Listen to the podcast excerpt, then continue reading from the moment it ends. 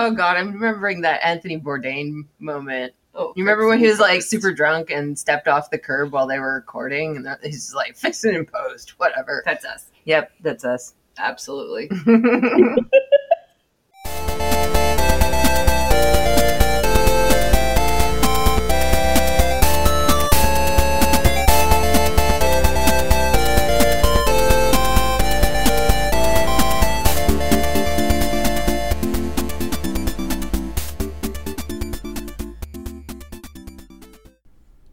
Hey guys, Panda from the future here. While I'm editing this, uh, I just wanted to give a little brief introduction to this episode because uh, what this is is we sat down with the mods for the amazing Utena fan site, Empty Movement, and we ended up talking for about uh, roughly four hours and six minutes. So I have, for your listening convenience and my editing convenience, split this up into about four different episodes that we're going to be releasing over the next few weeks. And this is part one, and I really hope you enjoy it because I really enjoyed recording it. It's probably... It, this might be my favorite episode, that the set of episodes that we've ever done. Uh, this is basically like the best conversation that we've had on the podcast. And I don't mean that to disparage our previous guests. Like, just Yasha and Giovanna are amazing, and they were great to come on our show. And they are amazing for continuing to agree to come back, uh, as you'll find out over the course of this saga of episodes. But it's really good. And, um... hope you guys enjoy.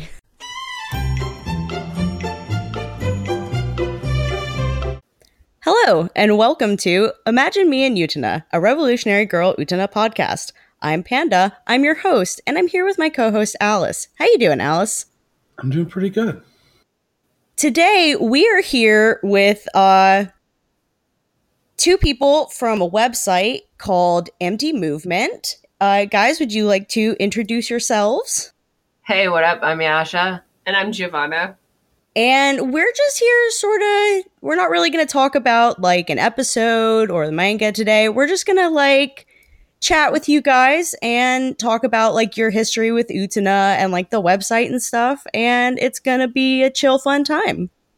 You're going to end up talking about episodes. I mean, yeah. yeah, no, I meant like we're not going to talk about a specific episode as our topic today. We're probably going to talk about a lot of things. So like for some reason, if if anyone's listening to this and you are not familiar with some aspect of the series, we're probably just going to be like spoiling Spoilers from hell everything, anything that could possibly be.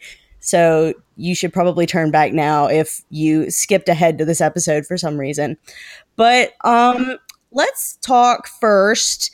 Favorite character for each of you? Oh my God! I, look, I know, I know that you guys have uh, prefaced this by saying you have some unpopular opinions, and that's fine because I don't care what other Utena fans think. So just say whatever you feel in your heart. And Akio is my favorite character. Mm, I'm sorry, band. Just kidding. Um, By Akio, I mean the projector. Yeah, okay. It's brother the projector. It's my favorite character. No, I mean Akio. No, but. Yeah, you mean Akio. Is nice. Akio both your favorite character? No. Okay. My favorite character is Toga, baby. What? Fuck you. um, and actually, the reason that I liked Toga so much is uh, when I first saw Utena, I felt a massive connection to his character. Like, I could understand what he was doing and why at pretty much every point. And that's something that I've never felt with any other character before. So, um, I guess that makes me maybe not a good person? I don't know. Anguish is bad. You should feel uh, bad. You should feel bad. I, I do feel bad all the time. Okay, and now the real question. Uh, why Akio? Uh. I, I could just say uh, I saw the show for the first time when I was fifteen and horny. So we threw someone that's into space and cooking and being old and pretentious and creepy. And I was like, I'm down for this. So there was that. I mean, you're the you're the kind of person who used to have crushes on your teachers. Yeah, yeah. I was I was that child. So okay. I, can, I guess probably the youngest character in a thing that I liked at the time. Let's put it that way. God, I your your older guy thing. Yeah. So there's that. But in the long run, I've just come to appreciate the the reasons he does things, and I just find him very fascinating as his utter hypocrisy. Yeah. Yeah. As as just a character, in the sense of I can relate strongly to the one fundamental thing he does, and that's his decision to just be like, yeah, no, I'm I'm good. I'm going to stay in this little, you know, garden and play Prince forever. That sounds great. A plus, I'll do that. and, Because it's the wrong answer to that question, and absolutely. I know it, and it's absolutely the answer I would have to that question. What is that? It's the um, the brain in a... Oh, brain in a bucket. A thing. Brain in a bucket. Like the Matrix. I, I would that. choose to live in the Matrix, and so would Akio, and we would live in the Matrix together knowing Kung Fu. Excellent. So that's... Okay. I'm not like, yay! Rape is, you know. Yeah, but. no. I mean, it's not like we approve of the things the characters Literally do. Literally nothing he does. Sure, sure.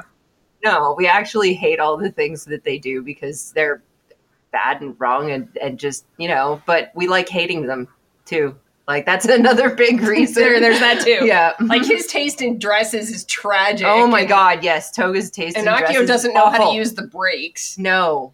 God. Does anyone in this show actually know how to drive a car for real? No. Actually, like, I don't know well, if you Anthy. guys know. Um, mm-hmm. Ikuhara is no- notoriously a bad driver. Yes. When oh, he really? Spent, really? Yeah, he spent a few years in the States, and um, he had a blog at the time, and repeatedly it was mentioned in this blog that anyone that got in a car with him was, like, just terrified. Dead, because he would drive like a complete maniac, brake the same way Akio does. Yeah. Basically be Akio, except without the sense of safety because he's controlling his environment. So, yeah. Well, I'm, Ikuhara has that big thing for Akio anyway. Like, if yeah, you read through a lot whatever. of the material, then he's in a lot of the interviews with the, the people that were working with him, they're saying he's always uh, coming into meetings to, like, uh, direct how people are doing things. And he's, he's like, but do it like me because I'm like Akio, I'm Akio. And I'm like, oh my God, man. This doesn't surprise me in the slightest. I get that vibe very heavily from the everything about Utena. The surprising thing for me was that apparently he also did that with Utena herself. Really? That he also, yeah. Like he also really compared himself to Utena. Like, and I can totally see that as like a duality of, you know, wanting to keep your innocence and wanting to be this strong and noble person and then having to deal with real life and having to get dirty, basically, and do things that you don't necessarily find morally right to get to the, the kind of end that you want. So I can I can totally see that. Like, that makes a lot of sense. And it makes sense with the way the series is presented. Yeah. Yeah, it does. That's that's a really effed up coin, though. Oh, yeah. Definitely. That's a penny on one side and a dollar on the other. So, like, do you guys want to give us a little bit about, like, your history with Utena, like, your personal history with the show? Oh, man. Dun, dun, dun, dun. Your tragic backstory. Um, it's, it's a huge backstory. Okay. Okay. So... so- I started watching Utena at about fifteen. Um, I am not fifteen anymore. Clearly. Clearly. It's been a while. Um, but I did kind of like start at ground at the ground level as far as like the fandom. So I've always kind of been there. Um, uh, I ended up totally obsessed with it. I ended up building the website, I want to say in nineteen ninety-nine. Yeah. Because I was fairly sure I already had a website up when the movie came out. Yeah. Well, but I the know. first thing I can find the oldest mm-hmm. references to two thousand. Yeah. Wow. I know that we have definitely done an episode of our show about a thread from your message boards that was ten years old. So oh, yeah. Oh yeah. And that yeah. This is like even before that, because the forum didn't happen until Yasha showed up. But until until Yasha showed up, I ran Empty Movement on my own.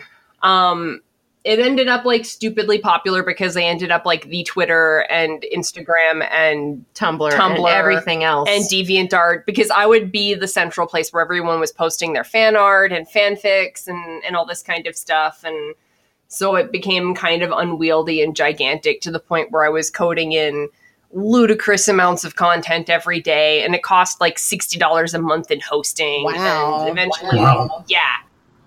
Eventually I was like, okay, I can't do this anymore. So I, I gave up the website to a friend, and that's how I met Yasha. She emailed me like, hey, you know, if this is too much crap for you to deal with, good for you, which immediately made me feel terrible in a way that the people saying, hey, fuck you, you can't shut this off, didn't. Hey, that was... That was that some was, reverse psychology shit, Toga. Great. No. Good job.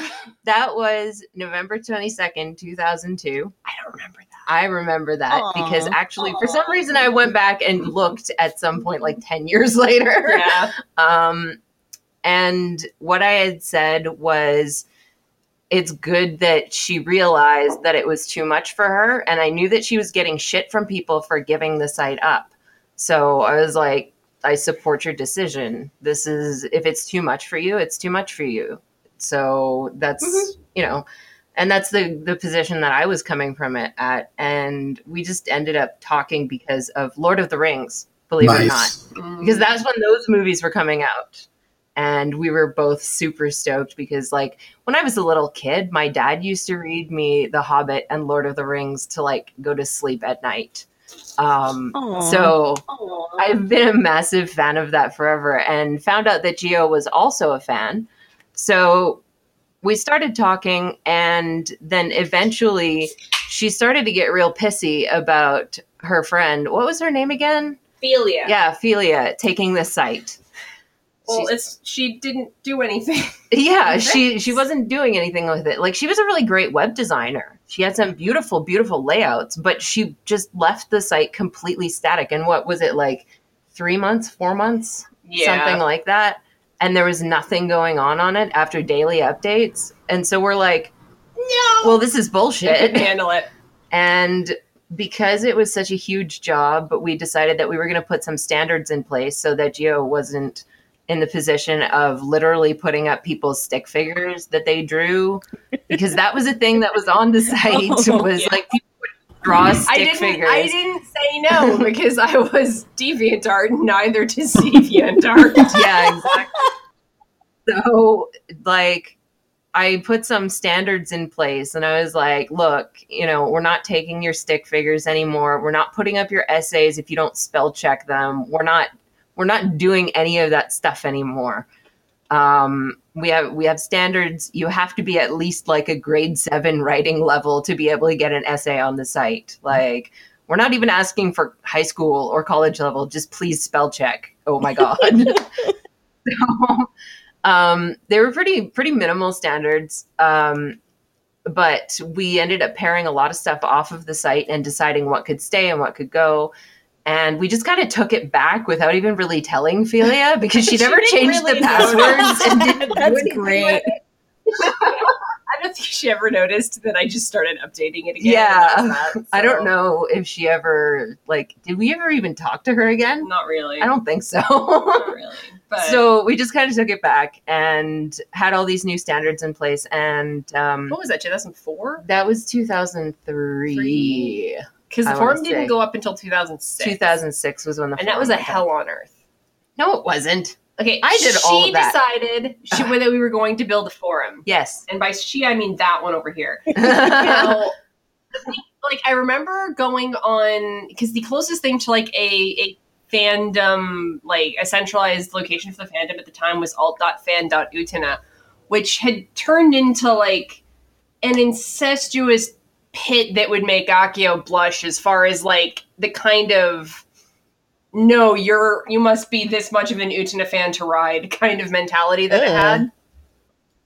So we went in and we're like, hey, if we make this forum, do you think, would you guys like to join it? And they got very angry and didn't like this idea because it meant that it was not theirs anymore.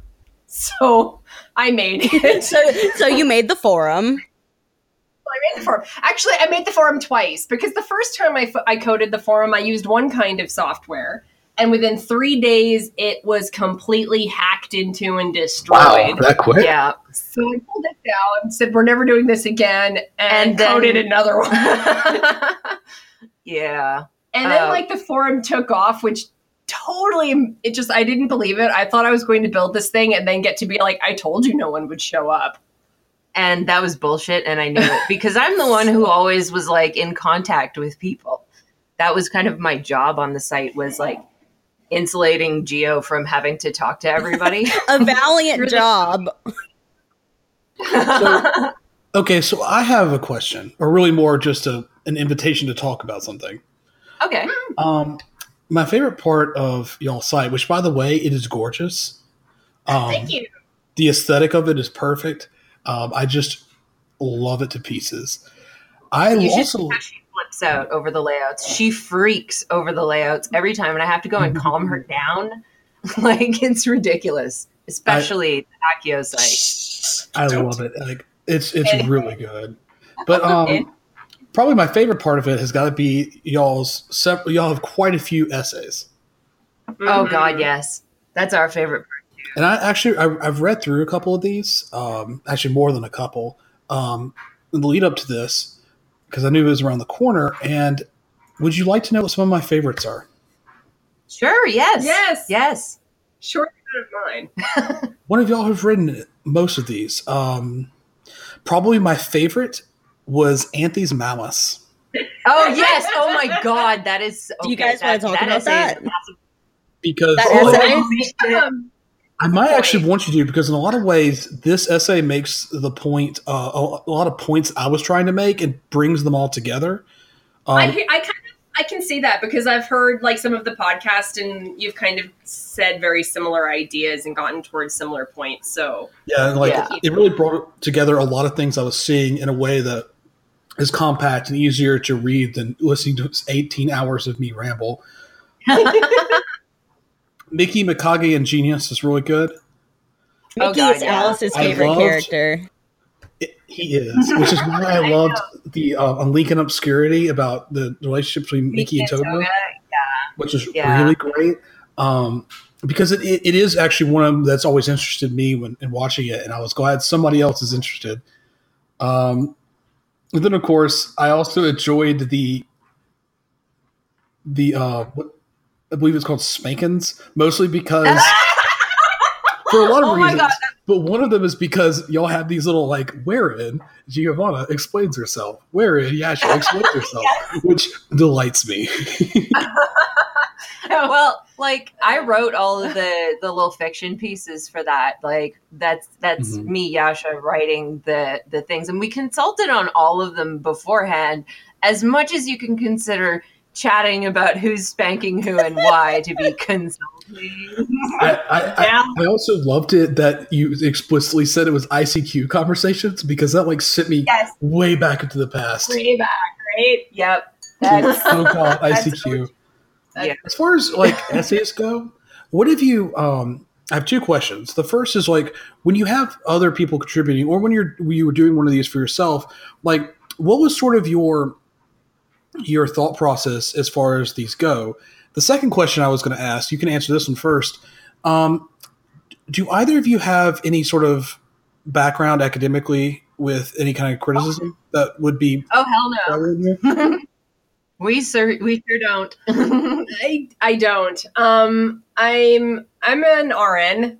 Mm-hmm. So no. Uh, so, I mean, like I did a lot of having to write like, um, research papers, but it's in the more like scientific, yeah, yeah, like I had to do A P A format instead of M L A format, that kind of stuff. Mm-hmm. Um, there are definitely essays that I wrote when I was in college that sound more like that. Mm-hmm. And sometimes that works and sometimes it doesn't. And I kind of don't try to use that kind of tone or language in the essays I write about Utena, because it's, I mean, I've read academic papers about Utena, and that's awesome that those get written, but they tend to be much more broad in scope than specifically this character and this character that met for thirty seconds and here's twenty pages on them. Yeah. Kind like, of stuff. We like the deep dives. So not really any like any any academic background in like critical analysis or literary analysis or anything like that. Yeah. Um, as for how we choose stuff and and anything like that, it's, it's literally, did you spell check? Yeah, we actually try, we've never filtered for the content in yeah. donated ones aside from, did you, yeah, like, yeah. does did it you make your point? Does it make sense? Yeah. Like if it's the kind of thing, I think we even say this in the submission guidelines, if it's like literally Juri is the best character because I like her, so she's the best, then that's we're gonna be like, you need to rewrite your essay or something, or maybe have a that's basically me on this podcast. Well, I mean, don't write that down and send oh, it no, to no that's us why then. I do it on my podcast. I reserve it for MySpace. Yeah. Exactly. And I mean, and truly, like, that's exactly why we why I, I initially opened the analysis section to donations, was it's like, there are a billion essays I'm never gonna write because I don't like the character enough. Yeah. Let's be real. Yeah. So unless you want this to be a complete sausage fest as far as like what gets analyzed. Yeah. And so like I've said, like the the people that we've disagreed with online and, you know, had it end amicably, those are the people that I'm like, please write an analysis. I totally want your, your point, point of view on yeah. the site, because that's what I like about having all of these different contributors is they argue stuff that I'm never going to argue. Yeah, I and they think of stuff that we would with. never. Yeah. yeah, you know. Oh god, that one spicy one that's like Utena is finally fulfilling her purpose as a female, and I'm like, females. Oh, oh my god. No, no oh, way. Seriously. Yeah. Seriously. Yeah, yeah, yeah. Oh, but it's well written and it makes its point, so we put it up anyway. So I'm like, you know, like, what? You're the trash we need. Yeah, like any. Honestly, um, we would take pretty much anything as long as, again, I don't have to spell check it, and it do, it has a point that it makes. Like, and we've said that to people who've disagreed with us quite often. There was a back in twenty thirteen when we finally got on Tumblr. There was a whole big thing about Anthy's malice. Because, it's a meme. Yeah. Really? It's a meme. It's... Really? Yeah. yeah. Um, apparently... Okay, so to give a little history on Anthy's malice, Gio wrote it back in, like, what, two thousand two? At the latest. At the latest. It was already on the site when I shut the site down. Yeah, and so it was a reaction to what was going on in the fandom at the time. Now, what was happening in the fandom at the time was everybody was painting Anthy as either literally a mindless doll or a completely powerless victim. And you only have to watch it to realize that that's not the case. Like, you, you just have to pay attention to what she's doing. Yeah, I like mean, we went through that sort of evolution of opinion over the course of our watch of the show. Yeah, but oh. the, the fandom at large at the time was stuck in that whole Anthy is a complete victim. Oh, poor Anthy. You know, she never uh, she never deserved any of this. Completely passive, completely like powerless. And that is such a that's demeaning to her. Yeah. Really. Like it's and so Anthy's malice was written as a reaction to that. So and then fast forward like eleven years and apparently, because of the way Anthy is viewed now, now that essay, I'm I'm just going to come out and say it. A lot of the reason that the fandom is the way it is is because of the analysis that we have on the site. People read it, the ideas spread, don't be so humble. People adopt it. Fuck you. Um, but like, it's the reason that Anthy's perceived the way she is is because of Anthy's malice. Like, she's now perceived to be a person with agency of her own. She's now perceived to be somebody who maybe doesn't have a lot of power or feels she can't exercise all that power, but it's there. The potential for it is there. And she does use it when she feels safe doing so. Well, too, um, I think that also that shift in tone, because like originally people wanted to apologize for her behavior or, you know, dismiss it or reduce it or cinnamon roll her or whatever for, for other reasons. But as the as the tone and the awareness in the in the fandom shifted towards more of an Utena and Anthy relationship, and it became, okay, but why are these two a couple now? You couldn't be like, Utena and this brainless doll. Yeah. That's a terrible ship that nobody likes. So we started looking for her agency and found it. Yeah, and people found like and found this essay that was like a trillion years old, and they're like, well, here's Anthy with agency, but it means she's a total bitch and I don't like it. Yeah. So, so we got a bunch of people who were mad at us for this. Yeah. Yeah. Um, and, and it became like an, an an answer to any sort of spicy take would be like Anthy's malice. Yeah. So for a while that was a thing. And we were actually getting people calling us like rape apologists and stuff over it. Mm. That's the one that, yeah. That wasn't that. That was, well, that, that was, was just, I have like, a shrine to Akio. Yes. Yes. But like which, that was a part of that whole thing was this, there was a group of people that were like basically trying to shame us or something. And we're like, We, we, have, have, no we have an Akio shrine. There is no shame here. So there, that was part of it was like trying to get us to take down Anthy's malice and like retract it, um, to change wordings and things on the site because they were not like female friendly or something like that. Like because some of the fanfics called whatever character a whore or something. I'm like, which I'm not, we actually didn't do yeah. anywhere, and because we actually looked yeah. to see where the word whore was used and mentioned, and I believe the only time it's mentioned on the site, it's in no, reference no, no. to Toga or something. No, okay, no, it's Akio was well, the one who got the most, uh, who was called know. the, I made charts about this, actually. Somebody got Where's super snarky charts? with me, so I made a bunch of pie charts of where where actually slut, whore, and cunt are used on the site. And it turns out that under whore, Akio is the winner with like five times or something By like that. By like a completely yeah. dominant margin, like it's huge. Um, under slut, Toga is the winner, and I'm the runner-up. I, I, I called myself a slut on the site or something. I can't remember. We shouldn't really go the other way around. Like if you're being maybe, ac- if you're I, yeah, going for accuracy, yeah. you should go the other way around. But but like you know. And cunt literally showed up in the um, randomly generated uh, identification tags that are used for pictures in the gallery that was like made by software, and that's the only place it ever shows up on the site. So I don't yeah. know, like. People were just looking for reasons to get bitchy at us. People or like something. to be mad on the internet. Yeah, I think so. I think it's a, like, it's a Tumblr thing. Yeah, what? Also, with um with Anthy's malice, what struck me was that you were able to have this analysis that's also incredibly um, sympathetic for what you're talking about. Yeah, so, like I thought so too. Like several times, like, like I, and, and reading both of the ones that the two of y'all did, I'm struck by there's sort of a balance of sympathy and a critical eye that I really appreciated. Well, thank you. I think at the end of the day, like I tend not to write essays unless it's the characters that I like sympathize or relate to the most or find interesting that way. Like, because we joke, but like a, tr- a character that I truly dislike or have no interest in, I'm not going to write much compelling about them, right? Because I'm not thinking that hard about it. Yeah.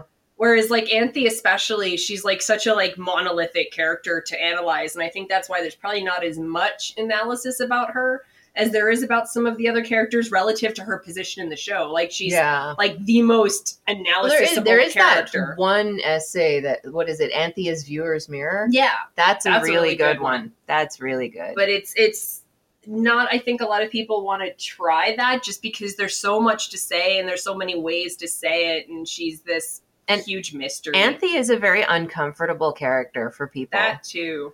And it's, it's just very like, it's hard to confront a lot of the things in her because like, I don't know. I always come at it from an angle of if I was in her position, I would probably be doing the same thing. Like, if you want to think about why she ended up sleeping with Akio first and actually look at that in the sense of how did this relationship happen? How did it evolve? What changed to make it into a sexual relationship? And then what changed to make it into an abusive relationship? Because I mean, when it started out and Akio was Dios, obviously it wasn't an abusive relationship. Anthy felt left out and abandoned, but it wasn't that Dios was actively abusing her. But as he changed into Akio, you could kind of like understand that if you were in that position with somebody and it was the only other person in the world who could understand you and you're desperately trying to hang on to them, I could see getting into a sexual relationship no matter like what um, archetypal like like brother relationship you're supposed to have, just as an attempt to hang on to closeness. And it's an attempt to hang on to the shreds of this wonderful person that you loved so much who is disappearing every day. You know what I mean? Like, yeah, no, absolutely. Like one hundred ten percent. Yeah. So, and I think a lot of people don't look at it like that and kind of look at it as Akio coercing her into a relationship or something like that. Or, but it's just, it's very uncomfortable to confront Anthy on, lo- on the level of her having agency and willingness and doing these things that she does of her own volition. Like, yeah, I feel like a lot the of series things- pretty, uh, like pretty explicitly shows that she's like an active participant in this situation, even if it has gotten to a place where she's no longer maybe like happy about what's happening. Yeah. But I think a lot of people really don't like to look at it that way because it kind of ruins their image of Anthy and Utena as this like perfect uwu perfect, cinnamon rolls. Yeah. Yeah. This like perfect couple that like they're complementary to each other in every way and just they waltz off into a happy ever after kind of ending. I think that that view of Anthy interferes with the, the idea of, because like, I mean, personally, I think if they get together after the series, they're going to have a lot of fucking problems. Like, Anthy's going to have a lot of problems with literally any relationship yeah, she gets into because, after the series. Like, I mean, she's yeah. like thousands of years. Like she's like carrying the largest pile of like relationship baggage luggage ever known. Yeah. Ever. So I was in a bad relationship. Try me. Yeah. Like literally. It's going to take a lot like, of therapy to unpack. Yeah. yeah she's got a yeah. lot of work to do, but but I mean people don't want to look at it that way because that's not that's not happy. Like that that takes away the happily ever after it's not at simple. The end. It's not easy. And yeah, it's not simple. So but. It's I don't know. So And I guess that's that's kind of a, a larger chunk of the fandom wants to see it that way, and we just never really have. And that's kind of why we don't do the whole shipping thing, is because just everybody has so many problems that anybody in any relationship is just going to be mess. Yeah, it's it's just destructive as hell. I mean, you're not but wrong. I think, I think there's a desire because there's so much in the show that's just so horrible and so cruel, and the show just flogs its characters so much. Yeah, and, and afterwards you just kind of want them to be really happy. happy. And, and the I, show I kind that. Of gives you like the tiniest overture that they might sort of be getting happy, like, you know, Toga, Saionji, and Nanami are in the same room together and nobody's getting their face torn off. Like, you're like, oh, progress. But I don't, I, my personal interpretation of the show has never been that, you know, at the end of the show, everybody is fine and they dance off into the sunset and graduate and everybody's super healthy. It's always been more that you've just cracked the shell and now these are people that can start dealing with their problems in a better manner without some asshole in the way. Yeah. Because well, like, like part of the whole conflict of the series was that people weren't dealing with their issues. So now they have to do that now that they've broken out of this cycle. Which yeah. see, and that leaves a lot of work to do, but it's still like a positive note to leave yeah. on because now they're ready to do that. So the only one that- the only one that I can see coming out of it relatively healthy is actually Miki. Um, mm-hmm. Mostly just because his problems are a little less intensely violent. I think, yeah, maybe. I don't know, like... I mean, it's uh, not like he's going to come out unscathed. I mean, his shit, my perspective of Miki. Yeah, well, there there is that, but, like, also, I don't know, we have this running joke of, of Miki becoming, like, a goth child. Oh, my God, that would be amazing. Yeah, like, yeah. with the black eyeliner and all that, and... Uh, uh, I need it, some Miki it, goth edits, like, right now. I know, right? Just all the worst Twitter, emo, please. Crap. Exactly. And um, eventually that evolved into um, I think at one point I was saying like Miki is a cannibal at the end of the series. Yeah, like, it, just, it just just goes from there. It's always the quiet ones. I know, exactly. right? Exactly. Yeah. That's the one you really need to be watching out for. But I mean, I, I agree with your assessment in that his problems are really not as violent as the others, but there's mm. still there's still a lot of work to oh, do. Oh, absolutely. I mean, yeah, really but, the thing is that like his like the difference for me was really that like Mickey's problems aren't entirely this way, but a lot of Mickey's problems are I'm fourteen kind of problems. Yeah. They're more like yeah. general human problems. Exactly. Aside yeah. from his, his, his, his, with the exception of his weird relationship with his sister, like most of his stuff is kind of stuff that is what is common to man, to, to borrow the phrase. Whereas like yeah. he doesn't have the, the long suffering of Juri, and he doesn't have the, I don't even know what to call it, of Toga. Like, history of child sexual abuse. Yeah, yeah. There's, it's, there's it's just so many things all at once. The yeah. cornucopia is awful. Toga is a, a Toga is actually. I'm I'm just going to throw it out here because I'm writing an essay comparing the two of them. I really need to finish that. You do. I keep on talking about it, but um, Toga and Anthy are the most ambiguous characters in the series, and Toga's problems are literally like a gender flipped version of Anthy's problems. Like he's basically her. Dude, you just blew my mind. I know, you right? just blew my mind right off of my head. What the fuck? That's so cool. I can read like, that.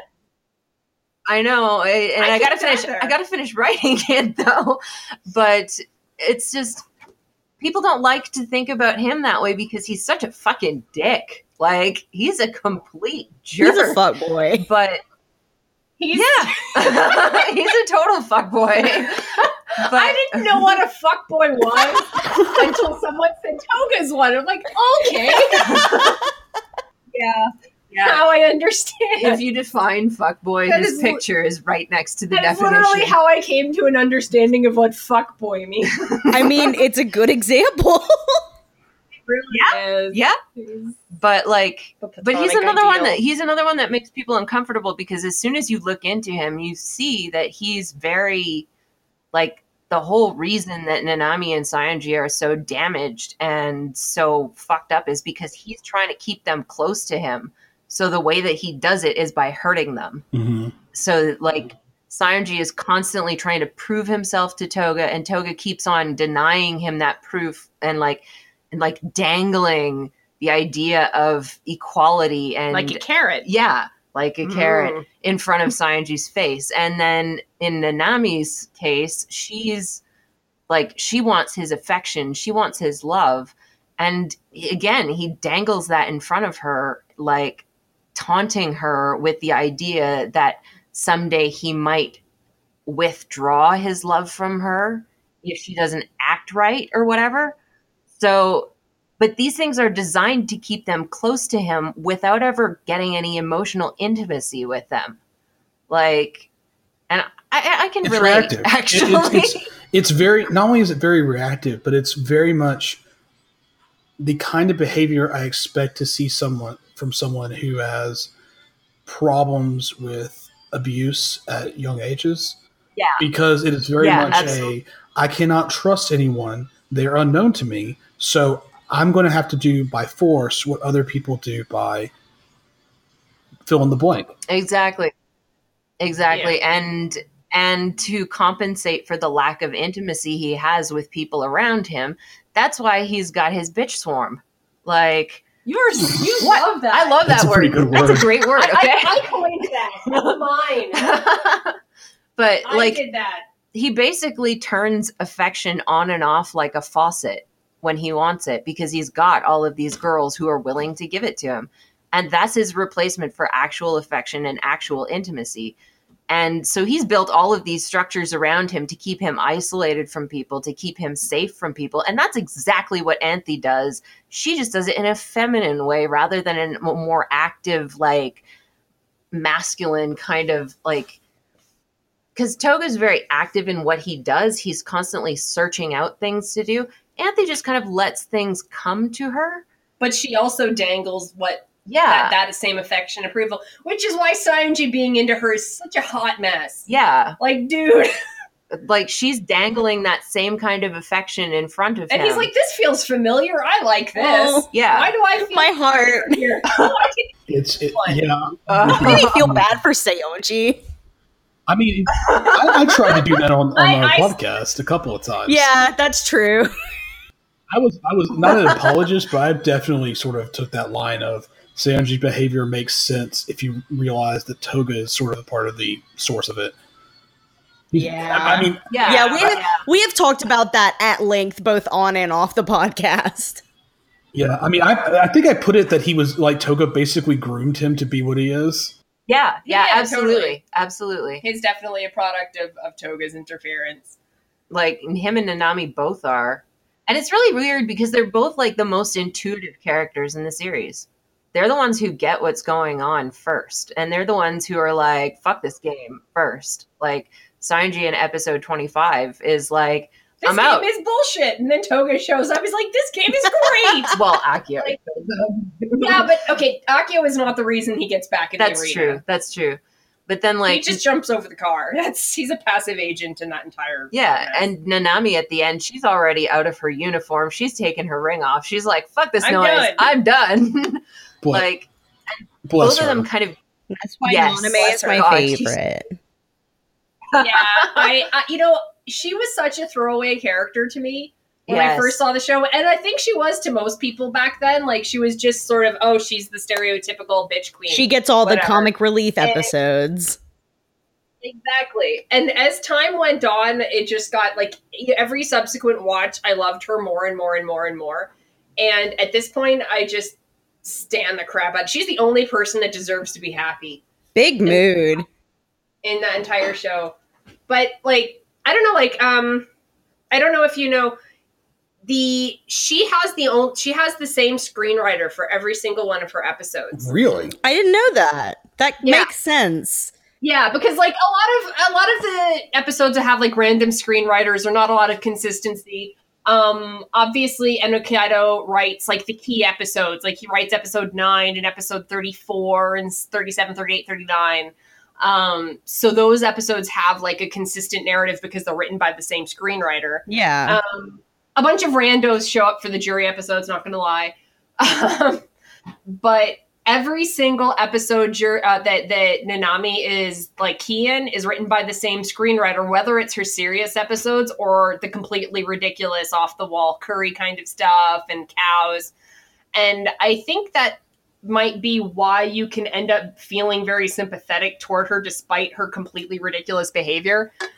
And she's so how you ridiculous. Can take her seriously after she like like she she turns into a cow, and then a, a bunch of episodes later you're like, oh my God, this is terrible. How can you guys do this to her? Yeah. And you end up, like, really feeling sorry okay, for but her. You dropped a really spicy thing on me not too long ago. Oh, here. Did I? You did. You did. With the idea that this screenwriter who this we one? we haven't been able to figure out what this screenwriter has done other the Nanami's episodes, and you dropped this really spicy rumor on me that that's actually a pen name for Ikuhara. Yes, yes. And that actually mm. is mentioned in the translated liner notes in the Nozomi um, D V D from the laser discs. And really? the, the rumor is that this Rika Higa is just a screen name, like a, a, a pen name, a pen name for Ikuhara. And I don't know that that's true, but, but if it, it is, I completely buy that. I one hundred percent buy that. You know, I like. I would totally buy that too. I do, um, honestly. But assuming, well, I mean, like, it's got all of his trademarks, all of the the weird, like, surreal stuff, all of the patterns yeah. happening over and over. Ikuhara is super good at pattern recognition and creating pat- patterns. And those all show up in Nanami's episodes. Like, yeah. And yeah. So so I could believe it. I believe it. Especially the like like with the like with the uh, the frog. Yes. Ribbit. Just yeah. kidding. Just kidding. Yeah. Just kidding. Do you want to shower with me? Yeah. I'm turning the wing into a harem. Yep. Ribbit. Yep. Like, ow! That's Sorry. Oh my god. Sorry, the cat has not had her claws clipped and just jumped on Geo. Yeah. Oh, shit. Sorry, we're going to have to edit that out probably. That's fine. We'll fix it in post. All right. We'll fix it in post. Fuck it, we'll do it live. We say that all the time. I know. Yeah, she was she was super impressed when she heard that. She's like, damn, a Glenn Beck reference? No, that's Bill no, O'Reilly. Bill O'Reilly. Yep. Yeah, it's a Bill. It's Bill O'Reilly. Yeah, it's Bill like O'Reilly. It's, it's, it's, it's all those dumbass Fox newscasters mixed up. They're yeah. assholes. They, they all, look all the same. Are basically the same person. Yeah, it's like it's like, it's like the man's finest moment mm-hmm. is him being furious and saying, "Fuck it, we'll do it live." uh, I'm like, okay. Just quick aside, in two thousand sixteen, I was going to build like a whole website and do a whole thing about Akio running for president because I thought it would be funny. Uh-huh. It's not funny. And I never did because it wasn't. It became unfunny. It became unfunny because we did, like, like the whole comment I was going to make about it literally got made better by reality. Yeah. And then we were totally down oh, to elect a completely insane, narcissistic man-child, and I kind of feel, like, disappointed with us. Not because we did that, because I, I would have been fine with that, but you could have had some standards. Mm-hmm. Like, yeah, like, buddy, that couldn't he be, like, literate and hot and have his shit together and not have Alzheimer's? And, and Frank Underwood. Yeah, Frank Underwood. Basically, you just Underwood. wanted Frank Underwood to be our president. I, I, yeah. That's my type. Just I'm seeing a pattern, clearly. You might be seeing a pattern now. Just, just to confirm for me that I'm seeing this pattern, are you familiar with Richard the Third? I the, watched uh, the play, play a million years ago. She has not seen it. I have not seen the play, no. If Sorry. you like if you like President Underwood, you need to watch Richard the Third because literally the first two seasons of that show are just Richard the Third. Excellent. When, like, you know those asides he has in the beginning to, like, you, the audience? Yes. That's where they got that from. Oh, cool. Nice. Oh, cool. Cool. Yeah, I know. I, I, I love the crap out of that kind of hot garbage. Basically, if it's an older man and he's a complete fucking narcissistic mess, Gio's right in there. Hey, I get points for consistency. You do. At least you're predictable. I, but yeah, but anyway, so I was going to have this whole thing being a comment on how our standards have gotten extremely low and how we are willing to put anything that we think is, you know, presenting toxically masculine, you know, facets of power, she whether says they while mean wiping it, her hand whether over they, her face, whether they mean it or not. Like, are basically massive face palming happening here. Like, basically comparing Trump and Akio, but the joke was supposed to happen because Trump, like, fell off the map at the end of the primaries, and it stopped being a funny thing to do once it was yeah. the thing that was happening. Yeah, yeah I get right? that. Although the Saionji blog thing is still something we should do. I should still do the Saionji yeah. blog. Yeah. Okay, I have to ask. Hmm? Of all the links on your site, the strangest, the most compelling, at least for its obscurity, is Mother Dearest. Yes. Whose brainchild was this? That's her. That's mine. This artistry that's of the, the character who literally, I think it's less than thirty seconds of total less screen time, and you have several pages. That's Gio. I, I could write more now that I've seen Enokido's notes about it. I feel like this is really good reading too. I didn't do my homework. I have no idea what you guys are talking about. Please elaborate. Okay. It, okay. Oh, you do it. No, you go ahead. I was just saying, okay, I, I found this link, and I'm like, Mother Dearest. Less than two minutes since she made an impression. What on earth? I click it. First off, it's this very tasteful, like, there's like a wine glass. Um, actually, I think that's supposed to be for, like, some other kind of spirit, but I don't know. And then there's, like, multiple it's tabs. It's a, thank you. Which is hilarious, because I actually got some of these as a gift once from my friend. Um, so I should know. But there's, like, It's it's about Miss Otor- Missus Ohtori, and uh-huh. I just kept reading, and there's a lot of material here, and it's actually really good reading, off of, like, basically z- almost nothing. I'm I'm genuinely impressed, both as someone who enjoys reading and as an English major. I am incredibly impressed by how much material you got out of like twelve seconds. Well, I mean, that's really the show's artistry mm-hmm. there. Like, they imply so much with so little. It's it's just done really well.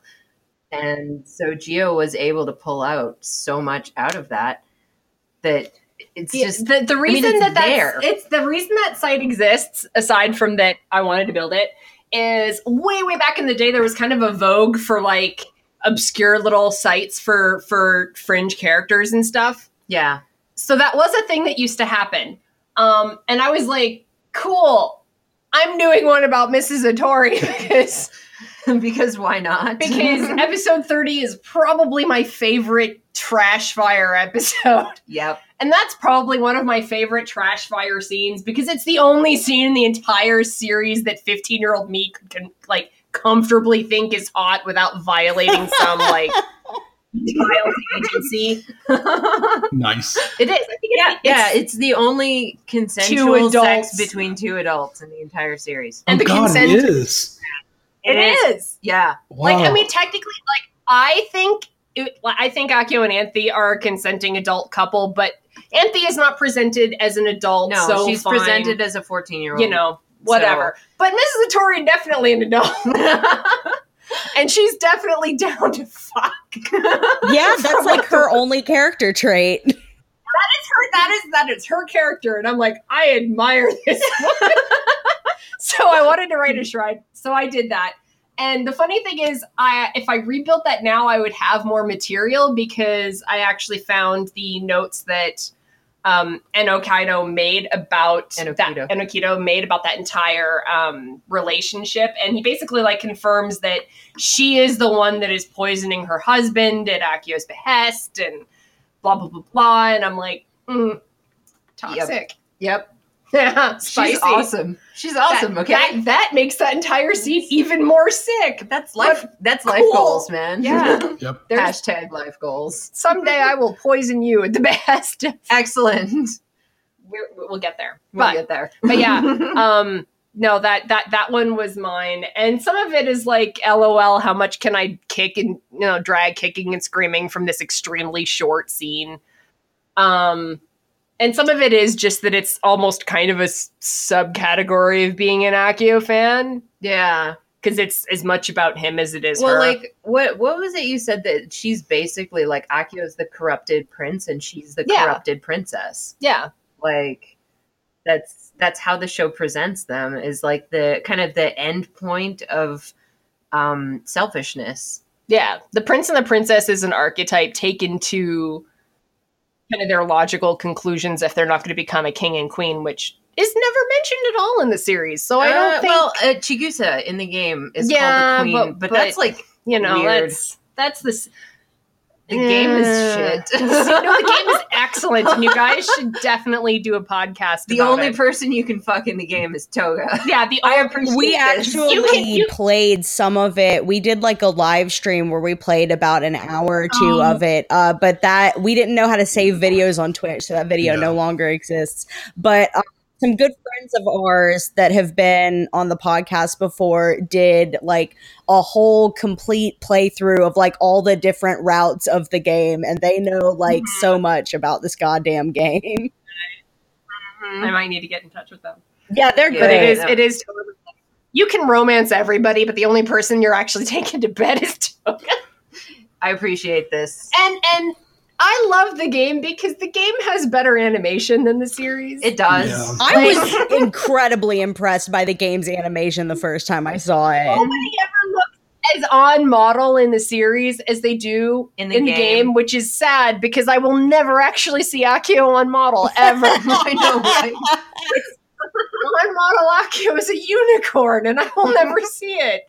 Until God. I'm very old, and then it will be like in The Last Unicorn, and I'll be like, why couldn't you do this when I was young? no, no, you are not allowed to talk about that. I'm going to cry. No. Oh, my God. That, yeah, that is me about well-drawn, not like not horrible. Shoulders broken, chin fucking stabby. Legs I, up to his. Well, I'm about to say, don't forget the legs that are eight miles long. Yeah. Well. Yeah. Yeah. Daddy Long Legs. Uh, Daddy Long Legs. Oh, that's, that's actually a reference to yeah, a novel. Yeah, we found that out Japanese. While we were recording. We yeah. Googled it. Yeah. And now that was a now weird rabbit hole. Change the entire site. Yeah. Because it's not the right translation. Yep. But I don't know. That that was really neat. Like, we actually worked on the subtitles for the, the Blu-ray that's coming what, out. Really? Um, yeah. This is sort of the first time we've done this, actually. Yeah. Well, okay. So, what, what is it, ten years ago now? Yeah. Right Stuff came, like, they actually had their P R person come onto the forum, register an account, and start asking people, hey, what do you want to see for extras? Like...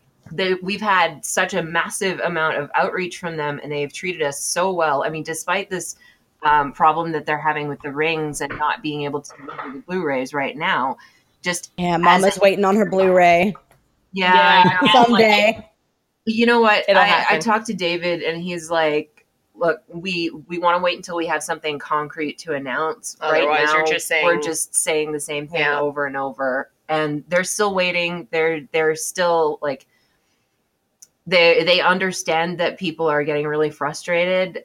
Oh, I'm but, not mad about it personally. I yeah, can. I know. Personally, I could give a crap about the ring. I really don't yeah, care. Yeah. To be honest, I'd rather have the book. But the book, like, is the kind of thing that happened. Like, because when when they came on the forum mm-hmm. ten years ago, and she asked, like, "What do you guys want for extras?" And I think they were thinking we were all going to be like rings and like. Yeah. Keychains and no. swag, and we're no, like, analysis. Please and, translate things for yeah, us. Translate the liner notes and, yeah. and interviews, and and that is exactly what they did. And like the D V Ds, like if you like, as I'm sure you like, are just full of that kind of stuff, mm-hmm. Mm-hmm. and it's awesome. So, and so this time around, they actually came to us to ask about the subtitle translations and what we preferred to use as translations. So. Things like End of the World versus Ends of the World. I was going to ask you guys about that, actually, because I had seen a bit of talk about it on Twitter, but I didn't really understand what was going on. Please so I was going to ask you about it. To me. I, I think the reason they ultimately contacted us is because we we know multiple translations of the series. Yeah. Because, I mean, we have yeah. the, the Utena Translation pro, uh, Project's translations on the site. That's what, you know, that was mine. That was Babby's first soundtrack. Yeah. But uh, we've also seen, you know, the Central Park Media ones and other fan ones. Mm-hmm. So it's, I guess it was like kind of the natural go-to but for like... Specifically, the End of the World versus That one I didn't get. Thing. Because... Not because he disagreed, but because um, the book had already been printed with End of the World, so yeah. they couldn't like go and change it because it was already like printed material. No, I don't. It. I don't know. Are you familiar with the whole like ends versus end? No, thing I, I don't know anything about this. Oh my God. So um, basically, the issue is that End of the World implies in English apocalypse, right? Yeah, like that's that's pretty that's pretty firm. Um, in Japanese, that's not what it says. Okay. It actually says yeah. basically boundaries of the world, that's like unreal. Edges of the world. So like when they're saying, I got a message from End of the World, they're actually saying, I got a message from beyond the boundaries of the world. It's not apocalypse they're talking about. They're talking about like a literal edge of reality. Actually, I got into this and I posted about it a little bit. But so, okay. So you know, like how for us, when we hear "end of the world," our first in, our first assumption is the apocalypse, like the end of the the world as we know it. But if we sit there and think about it, we will also eventually think of the border of the world. Yeah. In Japanese, the presumptions go in reverse. Yeah. If you hear "sekai no hate," you think of of the borders of the world first, but that still doesn't conflict with the apocalypse. It's just not the first one you're going to think of because that's not the first one that. Yeah, kind so of there's this really neat kind of dichotomy where the, the English fandom thinks apocalypse right up until a certain point in the series, and then they realize, oh, it means boundaries. And then the Japanese fandom thinks it's boundaries up until a certain point, and then they go, oh, it's also apocalypse. So that's so, yeah. kind of neat. So like, the exploration just kind of happens in reverse. Yeah. And we didn't end up getting to change it to Ends of the World, which was kind of sad. But at the same time, it preserves, because that was definitely like yeah. my experience watching it is I'm thinking they mean apocalypse, apocalypse, apocalypse. And this asshole shows up in his car. Well, it doesn't help that like there's the song Absolute Destiny Apocalypse. Yeah, yeah, yeah. exactly. And I get there and I'm like, oh, they mean borders. And then, you know, like mind blown, acid trip, you know, yeah. lights flashing in front of me and stuff. Yeah. So, so it's, it, it is an interesting, but we did actually change some of the language yeah, in um, um, Toga's summon speech. Yes. Because, to better reflect that it's a border. Yeah. Um, we had to find a compromise between the literal translation and the like contextual meaning in English. And I did a lot of surveys and kind of like talking to the fandom to see what they preferred in terms of, um, well, in specific, uh, the way they translated Sama.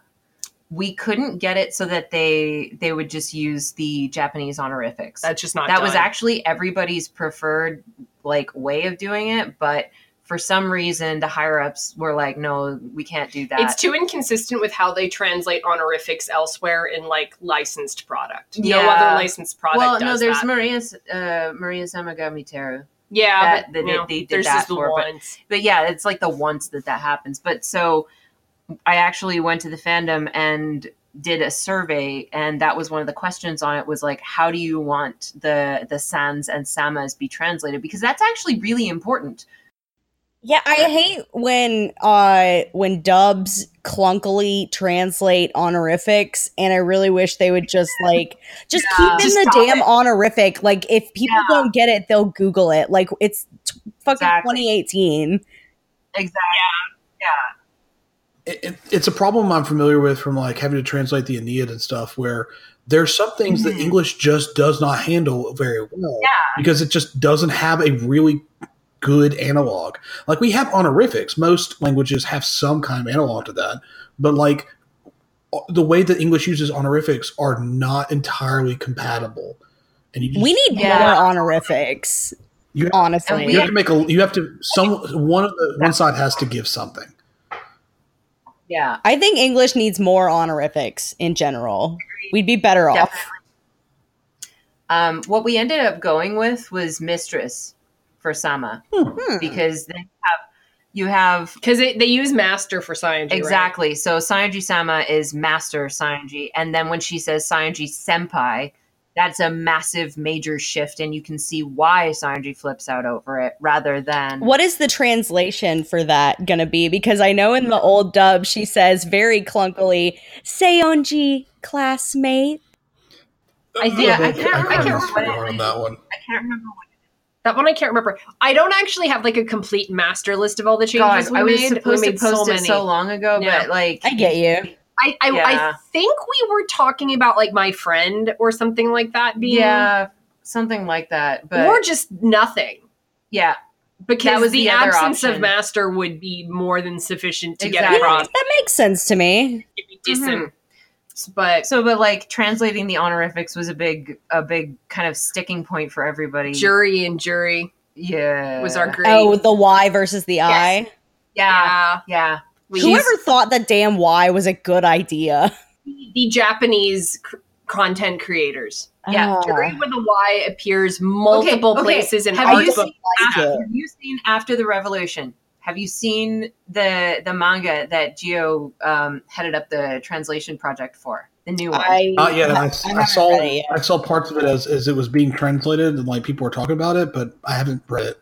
Yeah, so um, at the very end of that, there's a picture of Juri's locket with "fight Juri" s- scratched inside it in English, and her name is spelled J Y U R Y. Juri. I'm sorry. Yeah, yeah. But that's the thing that I actually Japanese, Photoshop it to like our translation because yeah. it's so jarring to see. Yeah, but like but that's so that jarring actually, to see. It's it's actually no. sorry an actual translator directly from Japanese to English. That's like I took a little bit of Japanese. I know a little bit of Japanese, not not enough to really be useful in a translation project. But like I understand the way the alphabet works, and the J Y thing is accurate. Like yeah. That's that's it's how that so works in Japanese, weird, though. But we don't see it that way. And like and like a lot of the art books and stuff will still spell it J U R Y and mm-hmm. stuff like that. So that didn't come from nowhere. Yeah, but but I yeah, get we got, it. I just they, don't like it. Yeah, mm-hmm. and they did change it because they were like, okay, fine, we bow to overwhelming. Um, yeah. Oh, what was the one with Miki? There was one with Miki Who? too. You mean Miki, Miki, Miki, Miki, and Shut Miki. Up! No, hey, Miki, Miki. Okay. So she just posted this thing on Tumblr. You know that like um that butterfly pigeon meme yeah. that's going on. The guy who's like looking at the thing. He's like, "What is this? Is it a pigeon or whatever?" Yeah. yeah. So she posted, she posted a picture of um Miki's head in place of the butterfly, and Utena fans going, "Is this Ruka?" Oh, I saw like, that. Yeah. No. Alice, you are you are a unicorn. Not no. the biggest unicorn I've ever seen, because there's no. someone that got no, into Panda. S K U by way. Oh, sorry. No, oh, wait, no, I thought it's Alice that's the Miki fan. Oh, I wait, am. yeah. Okay, yes. yeah, sorry. Okay, I thought you were talking to Not Panda, the biggest uniform unicorn I've ever seen, because that would be the friend we have that got into Revolutionary Girl Utena by way of fanship towards Movie Akio's voice actor. Yes. That's fair. Oh my God. That's interesting. That's, that's fair. I, I, I respect awesome. that. Yeah, but that is a unicorn. But but generally, Miki is kind of like the throwaway character in the American fandom because mm-hmm. he's, you know, not yeah. gay. You know. Debatable. Which drives me nuts because not hateable. There's so much to talk about. Oh yeah, Ooh. absolutely, absolutely. Like Every he, single character in the show has so much to talk about. Like, we could do really, a whole podcast on just Miki. Like probably. Paradoxically, his normalness in comparison to the others actually makes the changes over time in his arc stand out more clearly to me because they're not mm-hmm. wrapped up in as much of the weird mystical bullshit. Trademark. Hi, Kitty. Um, Hi, Sam. So like. You don't get distracted by the car and like yeah. Toga's weird JoJo posing. So it's all yeah. stark. Yeah. I mean, I swear to God, there's no other way to say it. They are literally JoJo posing. It, uh, it is JoJo posing. Flying in the wind. I, I, I love these extra motherfuckers. JoJo at one point? No, it's it's Toga's voice actor that plays Dio in JoJo's. No, no, no. I mean, way back in the oh. nineties, Akio oh, was you, JoJo. Oh. Wait, what? Really? I, I believe so. Huh. I believe so. Yeah, uh, Jirota Kusugi. We'll have to Google yeah, it. Yeah, I believe it. He was JoJo at one point because I remember watching it and getting really confused. I've never watched. I've never seen uh, it. Like, I've just absorbed from osmosis. See, and I really. went from doing that to a few months ago, me and the other resident Akio fan watched um, Boku no Sexual Harassment with... With Toga and Akio's voice actors playing the leads. Like, yeah. Yeah. And we watched it expressly for this reason. So the whole time we're like, yeah. Yeah. God. And actually, and, and the funny thing is, like, we were kind of disappointed because he's a good enough actor that I couldn't actually hear Akio much. Oh, wow. Yeah, um, Didn't but, I see but, a post on you guys' Twitter about him being McCree in Overwatch? Yes. He is. Yep. Yeah, he is. Um, a cowboy. I don't know how familiar you guys are with nineties anime, but the one that stuck out biggest to me was Akio played Dryden in Escaflowne. I got halfway through the show before I realized it was Akio, and this was like peak I I, I watch S K U a lot. So, yeah. Like, he's a mm. good actor. Unlike Takahiro Koyasu, who sounds the same in literally everything except Saber Marionette J, where he plays Screechy. The most extra gay, gay guy. Wait, what's S K U? Oh my god. Oh, it's, uh, that's... Shoujo Kakume Utena. Wait, what? Oh. Yeah. Oh my god, I sorry. I have, to, I have to be honest with you. I've never actually watched JoJo's. Um, I, I know it mostly. No, no, it, that's... Oh, uh, S K U is Utena. It's the Japanese name abbreviated oh, instead of R G U. Okay. We're, we're oh like old school. We're, yeah. we're old. This is well, like you know what that comes from is uh, S K U A D. Yeah, S K U Analysis and Discussion, which was a news group way back in the day. Oh wow! Is, what, yeah, what is, what is the original name? Hmm? The Japanese name, name for the show. I, I, actually, I thought the name was actually originally in English because you see that sometimes. It's oh, so that, everywhere you know, actually, in all the production materials that it's not hard no way, to think it's no in way, French. It's in French, yeah, all yeah. the time. Not, mm-hmm. It's almost never in English on the art books or anything, but it's always La Filette Révolutionnaire, which is probably not accurate French. I hope it's whatever. not. I hope it's completely bullshit French. It's, oh my God, there's, there's some of the art books are full of just the most garbage French. And I'm looking at them like, I don't even read French. And I am sure this is so bad. this, is, this is the worst French. Oh, ever. I'd love to get Abby's opinions on that. Yeah. Oh, yeah. I wish, oh, yeah.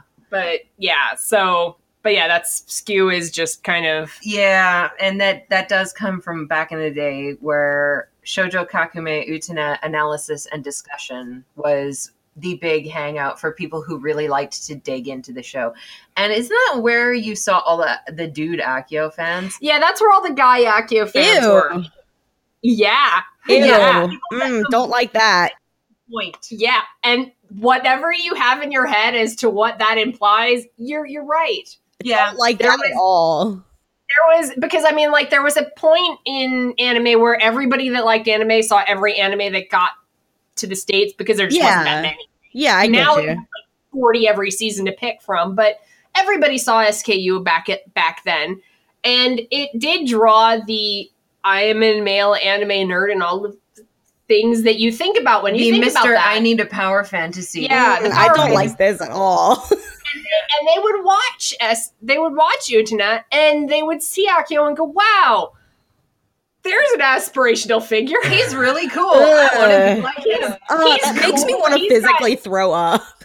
He's got a cool car and like a really sweet bullshit job, and he bangs fourteen-year-olds. And this is definitely the thing that I admire and want to live up to." So there were Akio fans that were male that were totally into Akio because of the power fantasy and like yeah. wanting to be like him and. It was gross, and I was never, I never ran with that okay, crowd. Okay, um, the Toga fans were just as bad. Okay, the, yeah, that's, that's that also. So, that also. So there was that crew. There was the Akio as an aspirational figure crew, and naturally, as they found more disgusting, you know, moe lolita, I have sex with even younger looking fourteen-year-old animes. They kind of drifted, they drifted away. Thank God, you know. So they didn't really stick around. Yeah. Um, Toga's fan base was more virulent. Oh my God, it was at awful. the time, and they were the people. Much word choice. Yeah, yeah. yeah. And, they, and this was the girls that watched every anime that came their way, and because long hair and sparklies, yeah. And he yeah. was the prince. He was Utena's true love. Yeah, yeah. I, he was. I've he was the original Toga love fans.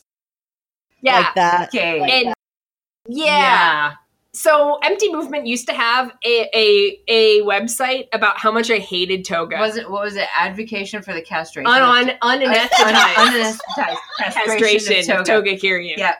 And this was the site I had because I hated Toga so much. It wasn't so much I hated Toga, but I hated his fan base because they would just cinnamon roll the fuck out of him and yeah. like, oh, he's the prince and everything he does ultimately has like good and noble intent, and, and I'm like, I don't understand where anyone yeah. is getting this, but and it's awful, and I hate it. That's why there's that one essay. I don't know whether either of you read it, but there is a very, very snarky essay bitchy, bitchy written essay. by me on the Toga site. Fangirls yeah. and why they hate, love and, him, or whatever. Yeah, Toga and the fans that love him. It's like the oh, mirror. Yeah, of, I, I read that one. Yeah. yeah, that was a reaction to that.